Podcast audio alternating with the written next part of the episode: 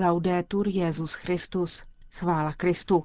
Posloucháte české vysílání Vatikánského rozhlasu v pátek 27. listopadu.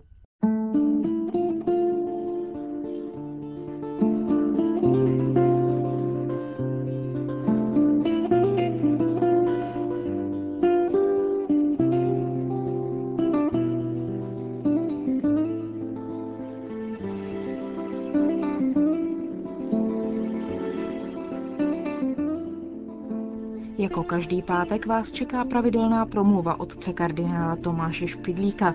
Předtím vás budeme ještě informovat o zveřejněném poselství ke dni migrantů a uprchlíků. Hezký poslech vám přeje Markéta Šindelářová.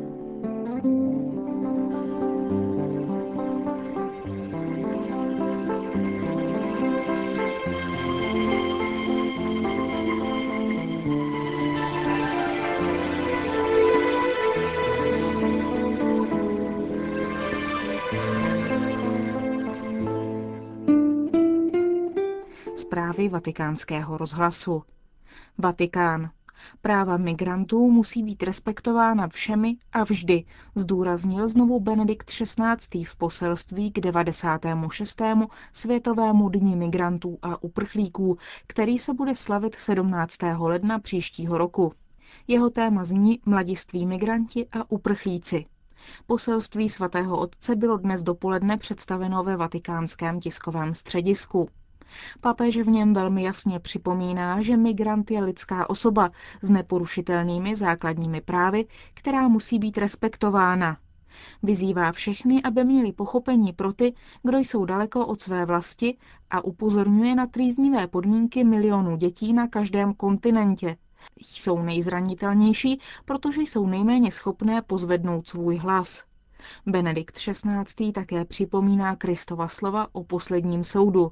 Budete souzeni podle toho, co jste učinili maličkým. Ježíš sám jako dítě zažil zkušenost migrantů, když musel s Marií a Josefem utéct do Egypta před Herodovou hrozbou. Poselství zmiňuje, že mnoho dětí je v souvislosti s tímto fenoménem opuštěno a je vystaveno riziku vykořišťování nehledě na existenci konvence o právech dítěte. Analyzuje situaci dětí narozených v hostitelských zemích a těch, které po narození nežijí s emigrovanými rodiči. Ty jsou součástí dvou kultur se všemi výhodami i problémy spojenými s touto dvojitou příslušností, která může dát možnost obohacení setkáním mezi dvěma kulturami. Benedikt XVI. podpořil jejich integraci v hostitelských zemích, především prostřednictví školní docházky a následným zapojením do pracovního procesu.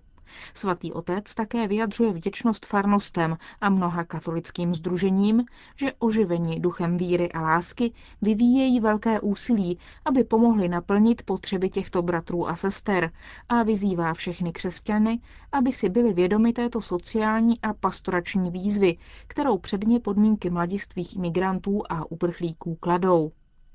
Vlídné přijetí cizinců, především dětí, se stává hlásáním Evangelia Solidarity, uzavírá poselství k 96. Světovému dní migrantů a uprchlíků Benedikt XVI. Církev ho hlásá, když otevírá svou náruč a stará se o to, aby byla respektována práva migrantů a uprchlíků a podporuje představitele národů, organizací a mezinárodních institucí, aby podporovali vhodné iniciativy na jejich podporu. Nakonec připomíná Ježíšova slova. Byl jsem na cestách a ujali jste se mne. Konec zpráv.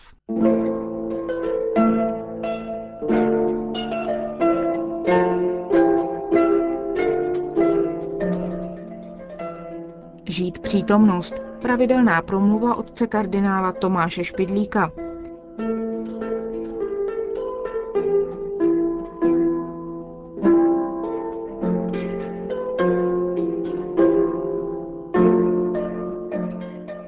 Banální příležitost. Pozvali mě na slavnostný oběd, kde se sešel houf lidí známých i neznámých, jídlo se podávalo zdlouhavě.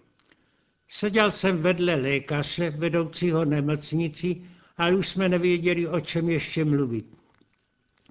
Najednou mi však ukázal prstem stařečka u druhého stolu, který usebraně dojídal zbytky sladkostí na talíři. Podívejte se na toho starého pána. Tak by se měli naučit všichni jíst, aby se dočkali takového věku, jako má on.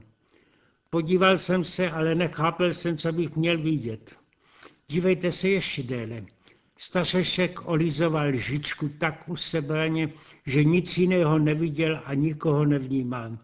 Byl jako zosobněný portrét jídla, jako nějaká postava z filmu Formana, které dostávají mezinárodní cenu pro jejich ucelenost. Zde u oběda lékař ocenil soustředěnost na jídlo. Psycholog by měl ocenit podobnou pozornost při studiu a práci. Mne sama ho napadla myšlenka Platonova. Při všem časné myslet na věčnost. Jaké by měly z toho plynout důsledky? Podle lékaře dobré využití času k jídlu čas života prodližuje. Podle psychologů soustředěnost na práci zlepšuje dílo. Platonovo rozjímání o věčnosti nás naopak od zájmu očišné pozvedne k myšlení na věčnost.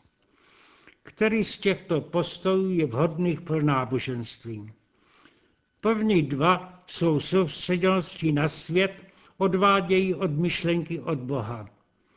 Platonův Bůh je mimo svět, soustředit myšlenky jenom na Boha znamená ztratit zájem o přítomnou skutečnost. A jaký postoj nacházíme v Biblii? Tam první myšlenku na Boha nacházíme právě ve světě a v času. Na počátku Bůh stvořil nebe a zemi. Když začal jednat mimo sebe, vstoupil do času, i nadále vždycky do času vstupuje. Jeho skutky se dějí za onoho času a v té a v té příhodné době. Plyne z toho snad, že je času podřízen? Tak si to představovali staré mytologie. Jediný pravý Bůh je chronos, čas, kolověčně se točící, rodící lidí i bohy a hned je zase požírá. V Biblii je tomu docela jinak. Bůh sám je mimo čas, jeho rozhodnutí jsou věčné, ale když je chce navenek uskutečnit, dávám sobě i věcem příhodný čas. Jenom tak se zjevuje na zemi. Je čas rození, čas umírání, čas sázet i čas trhvět, jak vypočítává kazatel. Ale z toho plyne další důsledek. Všechny věci i události dostávají od Boha svůj čas. Ten ovšem pomíne. Ztrácí tedy smysly všecko to, co se v čase stalo? Márnost, nadmárnost a všecko je márnost. K tomu závěru byl nakloněn biblický kazatel, když se na svět díval světsky, profáně. Ale jako inspirovaný autor se hned opravil. Poznal jsem, že vše, co činí Bůh, zůstává na věky. Nic k tomu nelze přidat ani z toho ubrat. A protože člověk ve světě jedná společně s Bohem, dovede najednou kazatel ocenit i práci člověka, která se jevila marná. Poznal jsem, že není pro něho nic lepšího, než se radovat a konat v životě dobro. Ale tak je tomu s každým člověkem. To, že jí a pije a okusí při všem veškerém své pachtění dobrých věcí, to je dar Boží. Ta starozákonní kniha, která má titul Kazatel, je velmi zajímavá. Autor se upřímně pokouší ovšem přemýšlet ve světle lidské moudrosti a zkušenosti, ale dochází k závěru, že tím nic z našeho života na světě nedostane hodnotu. Do naší existence musí vstoupit Bůh, aby měla opravdovou cenu. Hned se ovšem ptáme, kdy a jak Bůh do našeho díla vstupuje. Myslím, že by bylo lepší tu otázku obrátit. Kdy a jak my vstupujeme do díla Božího. U něho je totiž začátek všeho. Na počátku Bůh stvořil. To všem bylo dávno a dávno. A co tenkrát bylo? Asi jenom mrtvá první hmota. Od té doby vznikají stále nové a nové věci.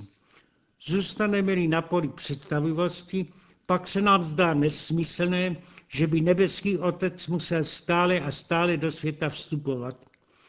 Z toho důvěru se někteří bránili vývojové teorii světa. A dětem v katechismu se ten problém vysvětluje naivní představu takto. Bůh sám zasáhl do světa jenom jednou, to je na počátku, pak už stvěřil řízení světa boží prozřetelnosti, která je jakoby jeho anděl, který ve světě pokračuje to, co Bůh začal. Největší dílo Boží ve světě je zrození Krista, proto Bůh poslal anděla, aby to paně Marii ohlásil. Je ovšem naivní oddělovat Boha od jeho prozřetelnosti. Ve skutečnosti jde stále o jedno velké počáteční stvořitelské rozhodnutí Boží, které má stálou věčnou platnost ve všech a ve všem. Pěkně to vyjadřuje Žalm 135. Popisuje dějiny izraelského národa od prvního stvoření a za každým veršem se opakují, protože věčné je jeho milosrdenství. To znamená, že je to všecko výsledek jeho jediné věčné lásky. A lidé, ti jsou jedni druhému jako anděle, aby tu lásku jeden druhému i světu ohlašovali a předávali. Je to jejich svobodná činnost, uskutečňující se v čase a tedy pomíjivá, chvilková, ale protože je v každém dobrém skutku spojena s činností Boha, každé dílo má věčnou hodnotu. Pěkně to ilustruje v Biblii popis Mojžišovy smrti v Deuteronomium. Je mu 120 let a mnoho v životě prožil, ale nyní umírá o samotě na hoře nebo. Nikdo nenajde jeho hrob. A co se jeví nejtragičtější, je ta okolnost, že nestoupí do, do zaslíbené země. Vždyť ta byla cílem všech jeho prací a námach. Bylo to tedy nadarmo? On však nijak netěskní. Dívá se na svět s obdivem k pánu a písmo vkládá do úst píseň díku. Je si vědom, že všecko, co vykonal, je věčné. A on sám ví, že je od svého díla neoddělitelný, tedy věčný je i on. Ve starém zákoně není ještě zjeveno, jak se to stane. Ale Mojžíš si neslibuje odměnu v nějakém iluzorním, neskutečném nebi. Měl tedy jakoby předtuchu věčného návratu na zemi z mrtvých stáním. Proto on symbolicky ještě do zaslíbené země nevstoupil, ale umíral s pohledem na ní z hory nebo.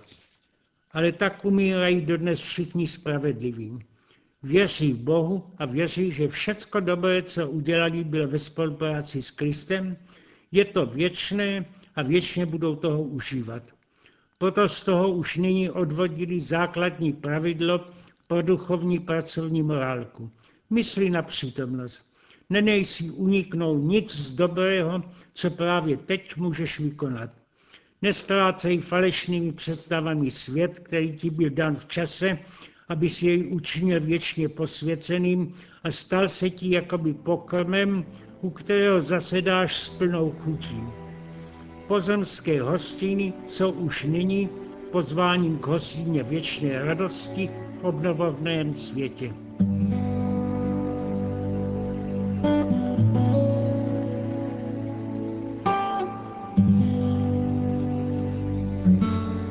Slyšeli jste pravidelnou promluvu otce kardinála Tomáše Špidlíka a s ní končíme české vysílání vatikánského rozhlasu. Chvála Kristu.